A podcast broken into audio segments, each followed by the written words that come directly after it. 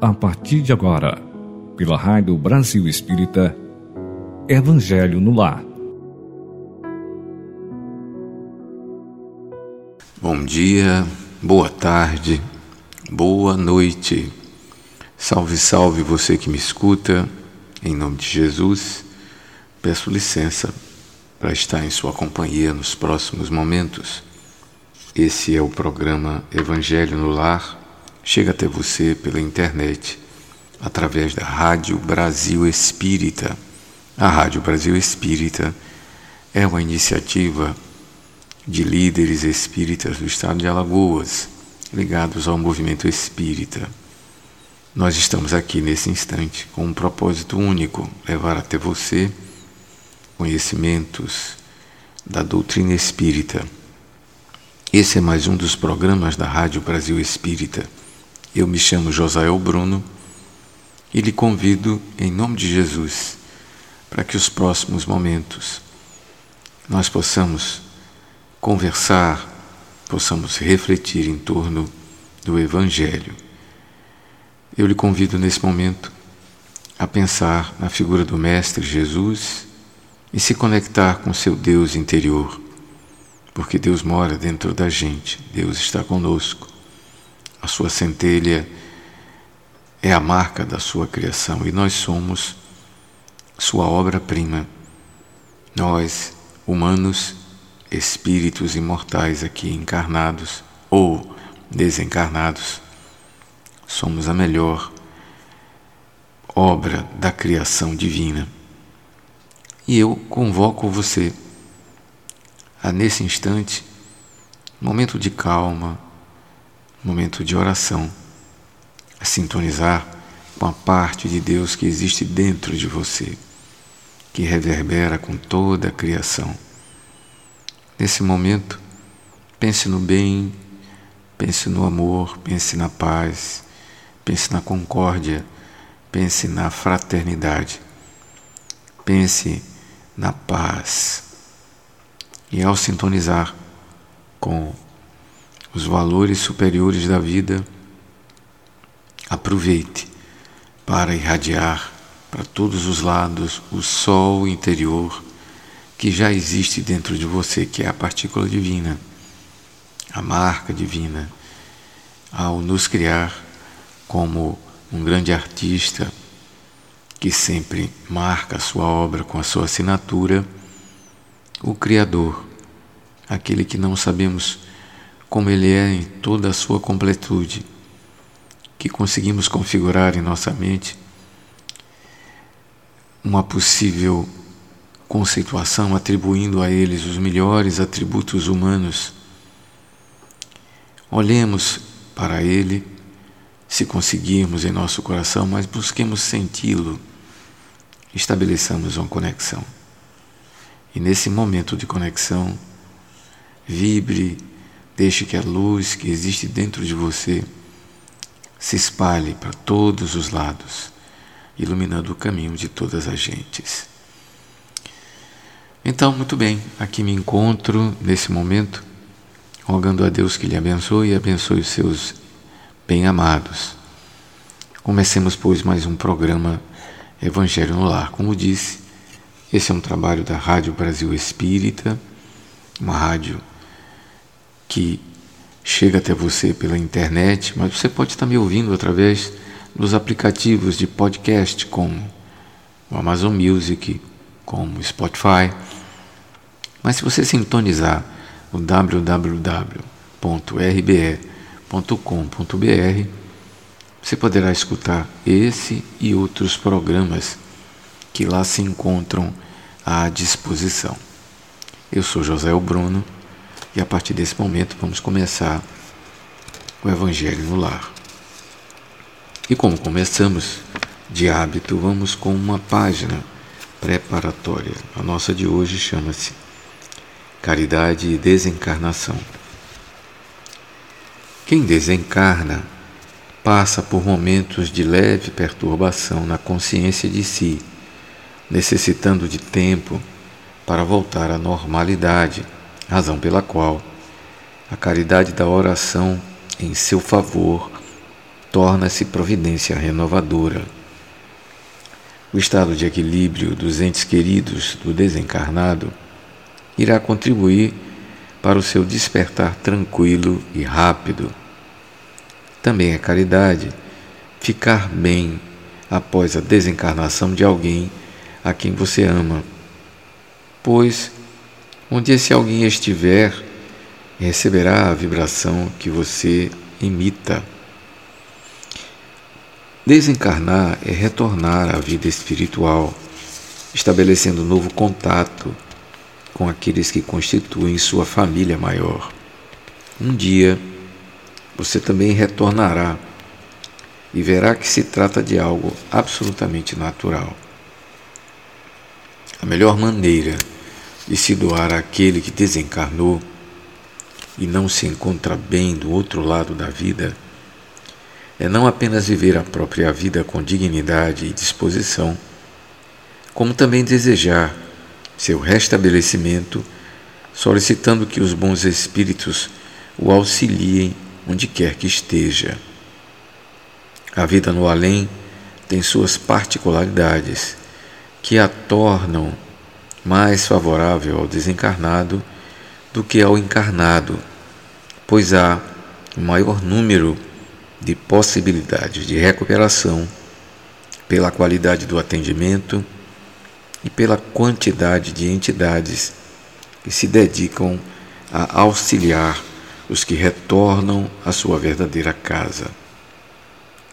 A caridade também pode ser praticada por quem desencarna, que deve tranquilizar aqueles que ficaram, emitindo vibrações positivas e recuperando-se o mais rápido possível da transição da morte do corpo físico e de seu desligamento.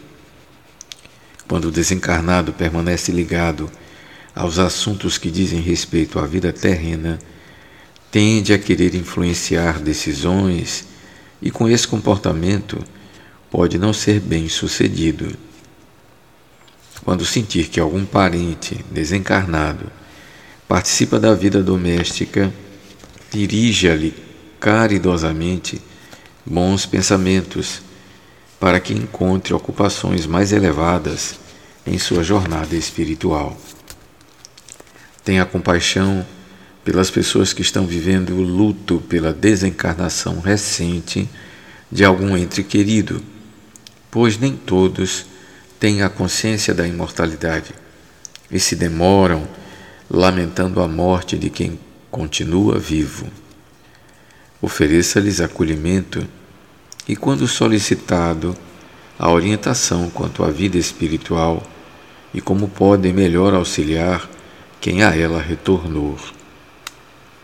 A caridade da palavra, dita com o coração, tem o poder de mudar o quadro mental daqueles que se encontram desconsolados e saudosos dos seus entes queridos. Como toda desencarnação provoca reflexões em todos os que se encontram emocionalmente envolvidos, seja sempre acolhedor aos que ficaram na saudade. Essa foi, pois, a mensagem Caridade e Desencarnação do livro Caridade no Dia a Dia de Adenauer Novaes, da Fundação Lar Harmonia.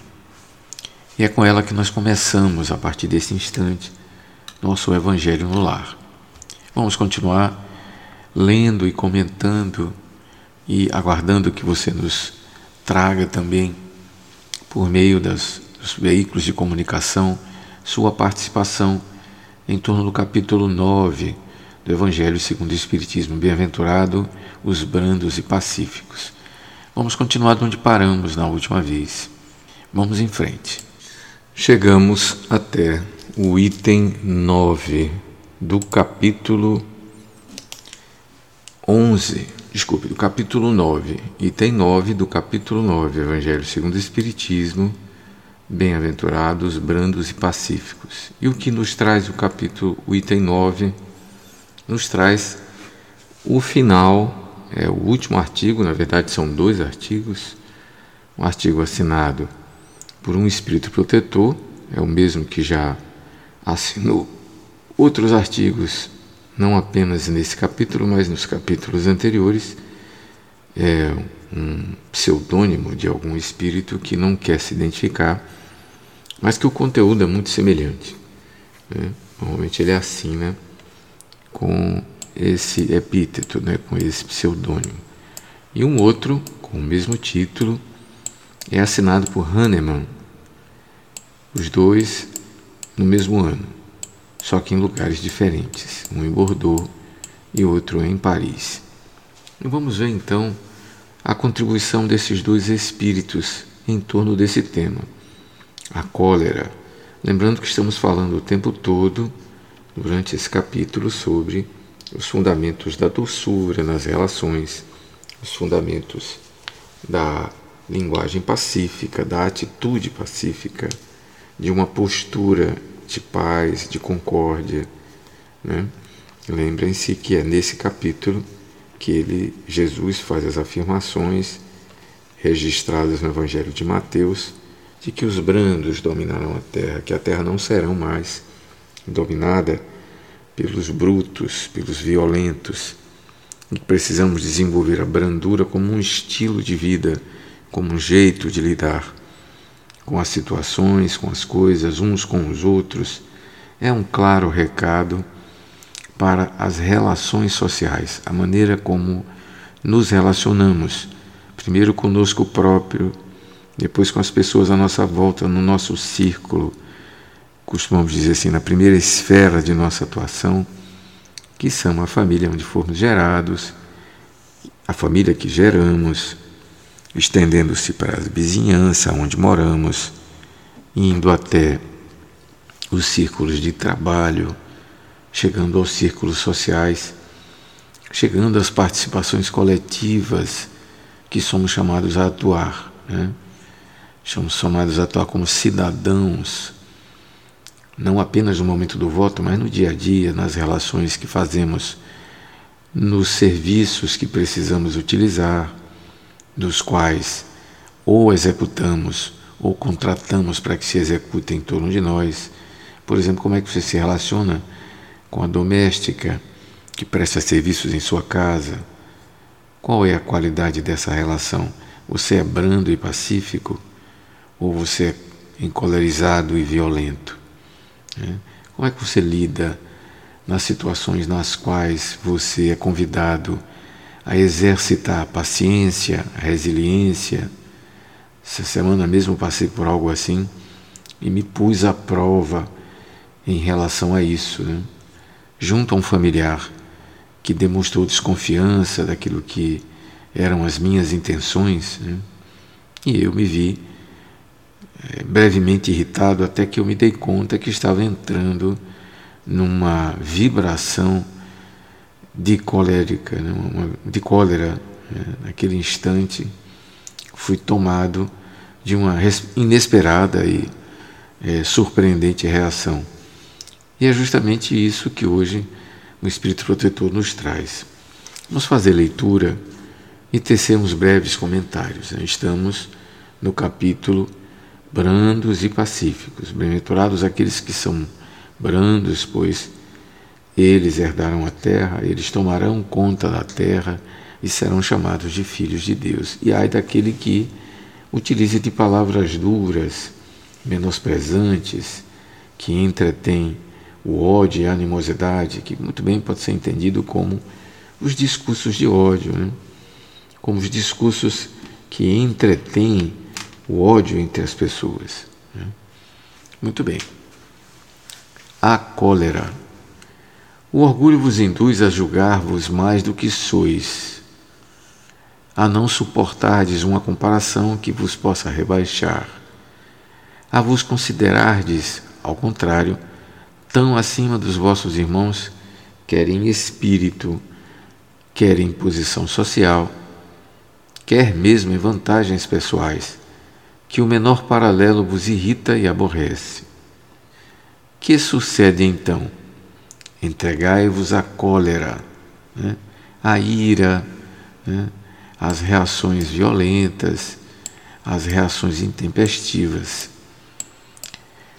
Muito bem. Pesquisai a origem desses acessos de demência passageira que vos assemelham ao bruto, fazendo-vos perder o sangue frio e a razão. Pesquisai e quase sempre deparareis com o orgulho ferido, que é o que vos faz repelir coléricos os mais ponderados conselhos, senão o orgulho ferido por uma contradição. Até mesmo as impaciências que se originam da contrariedade muitas vezes pueris, decorre da importância que cada um liga à sua personalidade, diante da qual entende que todos devem se dobrar. Muito bem, parágrafo importante. Né? Estou aqui refletindo a situação em que vivi e que se encaixa perfeitamente. Me senti ferido no orgulho quando desconfiaram da minha palavra e eu realmente fiquei irritado mas não fui adiante, fiquei somente aí na irritação, me senti ofendido e me recolhi. Depois abandonei essa postura meio que de mimimi, né? Mas vamos prosseguir. Em seu frênese, o homem colérico a tudo se atira, à natureza bruta, aos objetos inanimados, quebrando-os, porque lhes não obedecem, a se nesses momentos pudesse observar-se a sangue frio, ou teria medo de si próprio, ou bem ridículo se acharia. Imagine ele por aí. Ele por aí, que impressão produziria nos outros? Quando não fosse pelo respeito que deve a si mesmo, cumpriria-lhe esforçar-se por vencer um pendor que o torna objeto de piedade. Se ponderasse que a cólera nada remedia, que lhe altera a saúde e compromete até a vida, reconheceria ele próprio a sua primeira vítima. Outra consideração, sobretudo, deverá contê-lo a de que torna infelizes todos os que o cercam. Se tem coração, não lhe será motivo de remorso fazer que sofram os entes a quem mais ama? E que pesar mortal se, num acesso de fúria, praticasse um ato que houvesse de deplorar toda a sua vida. Em suma, a cólera não exclui as qualidades do coração, mas impede que se faça muito bem e pode levar à prática de muito mal. Isso deve bastar para induzir o homem a esforçar-se pela dominação, por dominá-la, pela dominar. O espírito, ademais, é concitado a isso por outro motivo, o de que a cólera é contrária à caridade e à humildade cristãs.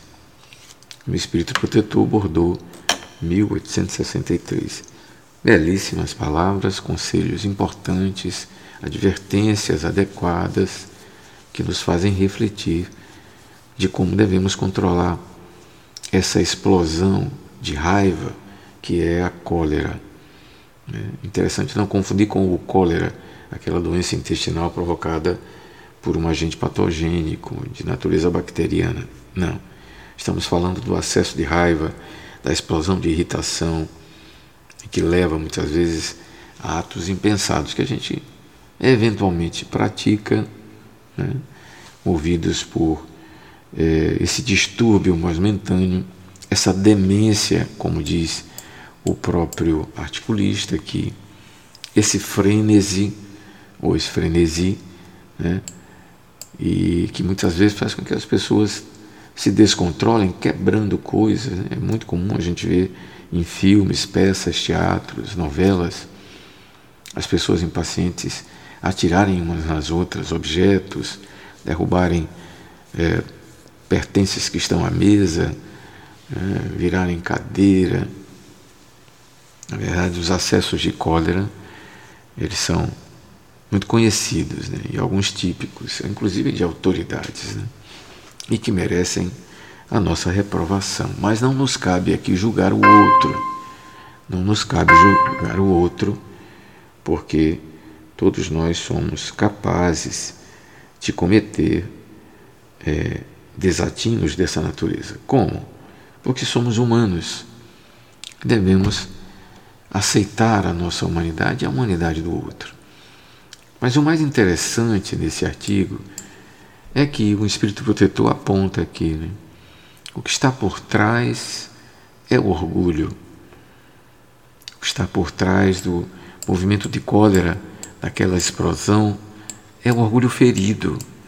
E o orgulho ferido se faz acontecer quando a pessoa se acha acima da outra. Né? A expressão se acha já traduz em si né?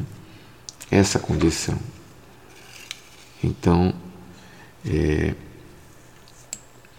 esses atos de impaciência é, vêm desse defeito, digamos, dessa inabilidade, dessa dificuldade evolutiva que precisamos remover, que se chama orgulho. Na verdade, todo o Evangelho é construído em cima da ideia de que precisamos reformar dentro de nós os dois grandes, as duas grandes causas da nossa, dos nossos problemas, que é o orgulho e o egoísmo. Esses dois precisamos pouco a pouco substituí-los pela humildade, pela caridade, pela paciência, pela resiliência, pela pacificação. A humildade é exatamente o oposto do orgulho. Uma pessoa humilde raramente tem esse tipo de comportamento, né? esse tipo de reação que pode ser vista pelas outras pessoas. Né? Uma vez colocado em contradição, o humilde reconhece quando está errado ou não reage de maneira descontrolada. É curioso isso, é muito importante que a gente reflita sobre isso, porque é algo que está acontecendo conosco diuturnamente. Ontem mesmo, numa reunião com amigos, se instalou um pequeno distúrbio entre dois que estavam falando, e curiosamente os dois falavam a mesma coisa, só com linguagens diferentes. Os dois defendiam que não se deve haver xenofobia, mas um colocava que consegue entender o xenofóbico com um olhar um pouco mais abrangente, entendendo que muitas vezes, muitas circunstâncias, né, ele é chamado a atuar de maneira bairrista, territorialista, quando se sente ameaçado com a presença daquele que é diferente. Embora não justifique, né, é possível entender a postura que o outro se encontra. E aí nós encontramos novamente orgulho e egoísmo como causa desse comportamento. Não do comportamento, mas da maneira de pensar, da atitude. Né? Então, a cólera é aqui levantada pelo Espírito Protetor como sendo algo que se deve domar, né? Uma emoção que rompe, uma fúria que se instala, que deve ser domada sempre que possível. Por quê? Porque ela pode levar a pessoa a tomar atitudes deploráveis. Né? Na fala aqui, 1863, ele diz: se você pudesse ver a sua atitude depois daquilo que é feito, né? você se escandalizaria. Né? Hoje seria possível isso, seria possível quando uma pessoa é colocada, por exemplo, diante das redes sociais, quando a sua ação colérica, quando a sua atitude violenta, quando a sua atitude descontrolada é gravada e colocada para que todos vejam. Ele próprio pode ver depois, né? e aí vai cair em si que aquele ato é um, uma coisa que pode alterar a saúde, o equilíbrio mental, e ele pode até, num ato deslocado de descontrole, né, ferir uma outra pessoa. E aí por quê? Porque teve uma explosão de cólera. No final ele custou, encerra dizendo é, a cólera não exclui as qualidades do coração. Então a pessoa pode ser uma pessoa terna, tranquila, suave, mas pode ser o que é chamado de pavio curto, ou aqueles que nem pavio têm, né? que explodem ao primeiro contato, que indica uma alma que precisa aprender a controlar suas emoções, aprender e esforçar-se por domar esse pendor, né? essa tendência provavelmente uma tendência que aponta para uma lacuna que está presente às vezes em encarnações ou porque foi criado com pessoas assim e absorveu esse hábito infeliz. Né? Então, é, para o espírita, ele insiste, era uma mensagem dirigida para provavelmente o grupo espírita de Paris. Né? É, ao espírita deve ser concitado também, porque a cólera é contrária à humildade e à caridade. Então, o que nós temos também é mais um outro artigo com o mesmo título, só que agora do Hahnemann. Vamos ler para a gente encerrar esse capítulo com o item 10. E nos diz assim o Hahnemann: Segundo a ideia falsíssima de que lhe é, não lhe é possível reformar sua própria natureza, o homem se julga dispensado de empregar esforços para se corrigir dos defeitos em que de boa vontade se compraz, ou que exigiriam muita perseverança para serem extirpados. É assim, por exemplo, que o indivíduo propenso a encolerizar-se quase sempre se desculpa do seu temperamento. Se desculpa como isso sendo seu temperamento. Em vez de confessar culpado, lança a culpa no seu organismo, acusando a Deus dessa forma de suas próprias faltas. É ainda uma consequência do orgulho que se encontra de permeio em todas as suas imperfeições. Vamos fazer um break aqui, né? É bom lembrar que em a época, 1860 até 1870, era as pessoas eram classificadas como biliosas ou fleumáticas. Havia uma classificação é, do homem lombrosiano que até descrevia fisicamente aquele homem mais bruto como sendo um homem propenso a um temperamento descontrolado. Então, quando ele usa a expressão temperamento, não se refere a o que seria hoje chamado de personalidade, mas sim uma coisa quase que orgânica. Né? Tinha a ver com o sangue, tinha a ver com a forma, tinha a ver com a natureza é, biológica, né? quase que animal do ser humano. Então, era comum é, que o colérico né, ele atribuísse a sua natureza, ao seu temperamento. Não, esse é meu temperamento. Eu ajo desse jeito porque eu tenho um temperamento bilioso, né, fleumático, ou mesmo colérico. Não, o Hahnemann desmonta esse argumento dizendo, na verdade, você pode ter uma propensão, né? mas na verdade o que está por trás é o seu orgulho e que você deve se esforçar ou mesmo perseverar para extirpar esse, esse que pode ser até uma tendência sua, vá de encontro a ela, né? e não justifique as suas faltas apontando para um temperamento, temperamento que pode ser vulgado.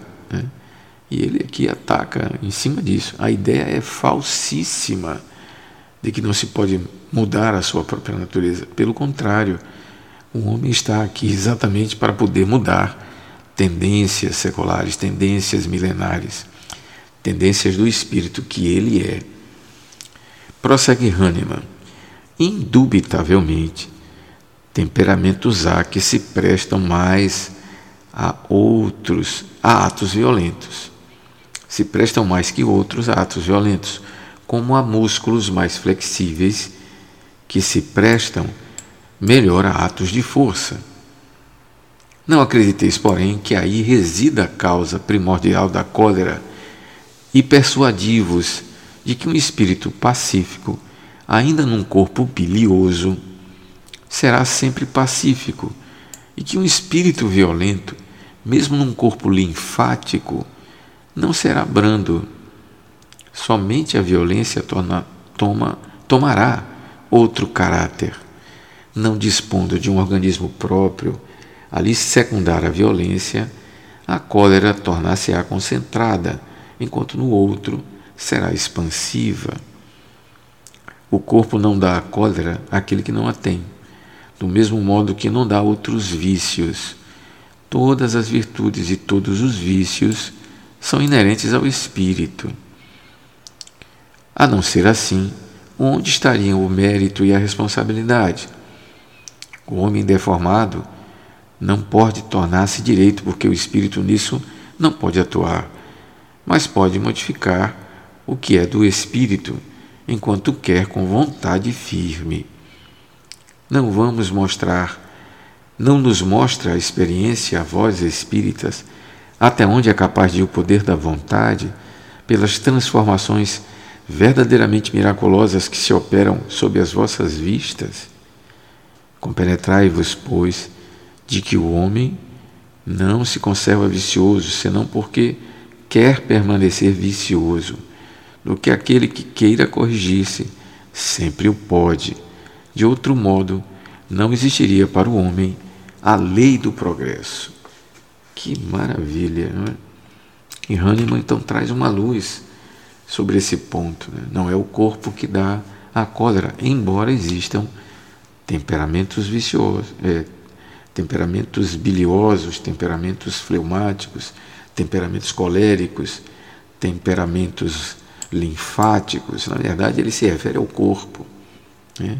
mostrando os biotipos físicos dos seres humanos. E não é difícil da gente observar à nossa volta. Vemos seres que são mais falenos, seres é, cujo corpo é, é mais, digamos assim, mais. É, eu acho que eu vou usar uma expressão é, apenas como figuração, mas o corpo mais delgado, né? aquele que não é aquele homem zarrão forte, musculoso, e vocês podem imaginar o chamado homem armário, e que faz supor que esse homem assim seja por ser ter um corpo assim seja mais colérico. Não, a cólera não vem do corpo. Né? A cólera está no espírito. É o espírito ainda ignorante, habituado a tomar as coisas à força. E é interessante que recentemente a gente leu algo assim, né? Nós estamos há muito pouco tempo, enquanto seres humanos, a humanidade, enquanto humanidade, enquanto civilização, tem talvez 500 mil anos. Né? Nós estamos aqui há muito pouco tempo. Civilização, se tivermos, temos o que? É, 500 mil anos de civilização, se considerarmos que mal saímos da condição do Australopithecus para um homem de Cro-Magnon. Vivemos a era do fogo, depois a era dos metais. O homem deixou de ser nômade, passou a ser, deixou de ser o coletor caçador e passou a ser o homem da agricultura. Se formaram os primeiros burgos, se formaram as primeiras cidades, as leis surgiram bem depois. Se voltarmos 500 anos, a mulher, as crianças, os mais velhos, não tinham muito valor. Né? Era possível escravizar pessoas, né? não muito distante, há 400 anos, no nosso próprio país, a escravidão das pessoas negras e indígenas era algo tolerado, era mais do que isso, era algo protegido até pela própria cristandade. Né? Se voltarmos ainda mais para o século XIV, o século XIII, as cruzadas, né? a época medieval, a época negra, que durou mais de 700 anos, onde todo o poder e todo o conhecimento era concentrado dentro dos muros da igreja. Não nos esqueçamos da venda das indulgências, não nos esqueçamos da companhia que fazia a Inquisição. Tudo isso nasce num período da nossa história. Mas se voltarmos para essa época, esse era o padrão. E ainda é o padrão em muitos lugares, infelizmente, em que se tome as coisas pela força, em que o mais forte tem poder sobre o mais fraco. E mesmo vivendo hoje em dia nas civilizações, e eu trago para a civilização brasileira, para a civilização nordestina, para a civilização do nosso estado, você aí no seu estado. Você sabe, você escuta os noticiários, você acompanha como ainda vivemos na barbárie, assassinatos quase que diariamente, pessoas que tomam coisas das outras usando armas, usando violência, pessoas que, mesmo tendo que cumprir regras e leis de trânsito, cometem abusos, excessos. Né? Ficamos chocados quando vemos notícias de é, esposo que prende esposa, esposa e filhos, como recentemente ficamos sabendo no Rio de Janeiro. Mas esses casos são cada vez menores, mas eles existem ainda. Né? Nós encontramos rincões no interior em que ainda o mais forte se apropria de é, bens do mais fraco, não apenas no interior, mas também na capital. Então, é possível que a gente entenda que esse hábito tenha é, construído é, pela repetição de muitas encarnações em muito espírito o hábito da cólera, o hábito de reagir, o hábito de se impor pela força pelo outro. Ao tomarmos consciência de que somos espíritos imortais, que somos chamados a viver a experiência carnal para experimentar a aquisição de habilidades evolutivas, nós começamos a olhar e identificamos. Ah, você nasceu num corpo bilioso ou num corpo forte, propenso a uma ação colérica, entenda que não é o corpo que dá a cólera. Ah, você nasceu num corpo delgado, aqui ele chama aqui um corpo linfático, né? Não é o corpo que te dá a mansuetude. Isso você traz dentro de você, no seu espírito. Você só vai ter um canal de manifestação. E se você tiver a propensão para a violência, mesmo no corpo linfático, o corpo não o impedirá de manifestar, até porque, pela inteligência, pela fala, pela escrita, Quanta violência nós não encontramos né? É, através dos canais, através da literatura e hoje com as chamadas redes sociais. Então, o que, que fica para nós é um convite para que nós, ao detectarmos em nós as reações inopinadas, detectarmos em nós a nossa própria reação colérica, que acenda um alerta. É, a experiência mostra que é possível domar as nossas más tendências quando há vontade firme e determinação. O homem só se conserva colérico e vicioso se ele o quer. Se ele não o quiser, ele pode empreender esforços para domar suas más inclinações. Aliás, essa é a definição que Kardec aponta como sendo a definição do espírita. O espírito é aquele que estuda, é aquele que se instrui, é aquele que avança, é aquele que agrega conhecimentos. Eu vou mais longe, é aquele que incorpora esses conhecimentos e os pratica. Mas é também aquele que, reconhecendo suas más inclinações, se determina a minimizá-las, a resolvê-las, a diminuí-las, a controlá-las, e entre elas a cólera. Então fechamos esse capítulo, que é um convite a agirmos com não violência, agirmos de maneira pacífica, agirmos de maneira branda. E Hahnemann e o Espírito Protetor encerram um capítulo nos convidando a ficarmos atentos às nossas reações coléricas, que apontam o espírito, o nosso espírito, ainda atrasados, mas aponta também a esperança é possível, ao tomar consciência disso, identificarmos os nossos gatilhos, as nossas reações, quando é que eu reajo desse jeito. Que nada adianta apontar o dedo para o outro. Não foi para isso que reencarnamos, foi para olharmos para nós. Como digo a vocês, que essa semana reconheço ter percebido em mim a presença da cólera, uma vez é, colocado num cenário em que desconfiaram de minha palavra isso me desconfortou.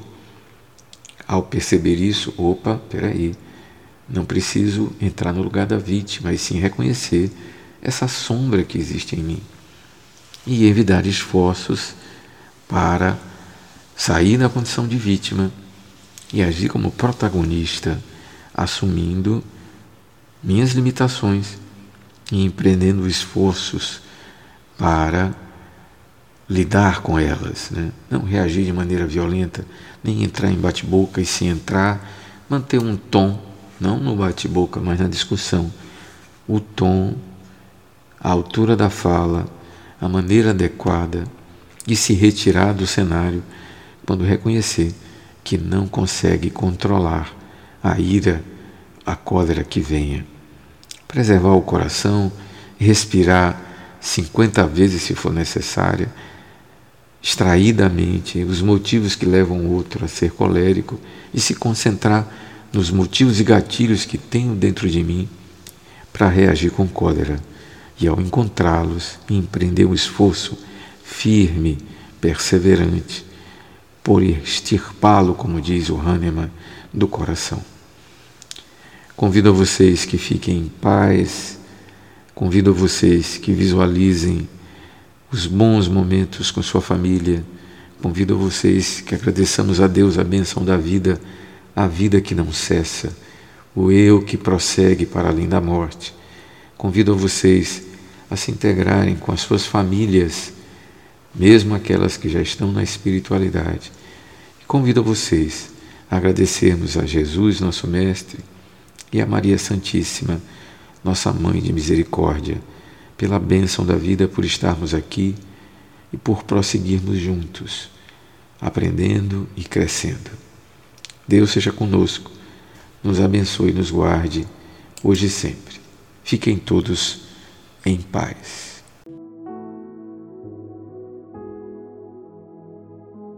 Você escutou pela Rádio Brasil Espírita Evangelho no Lar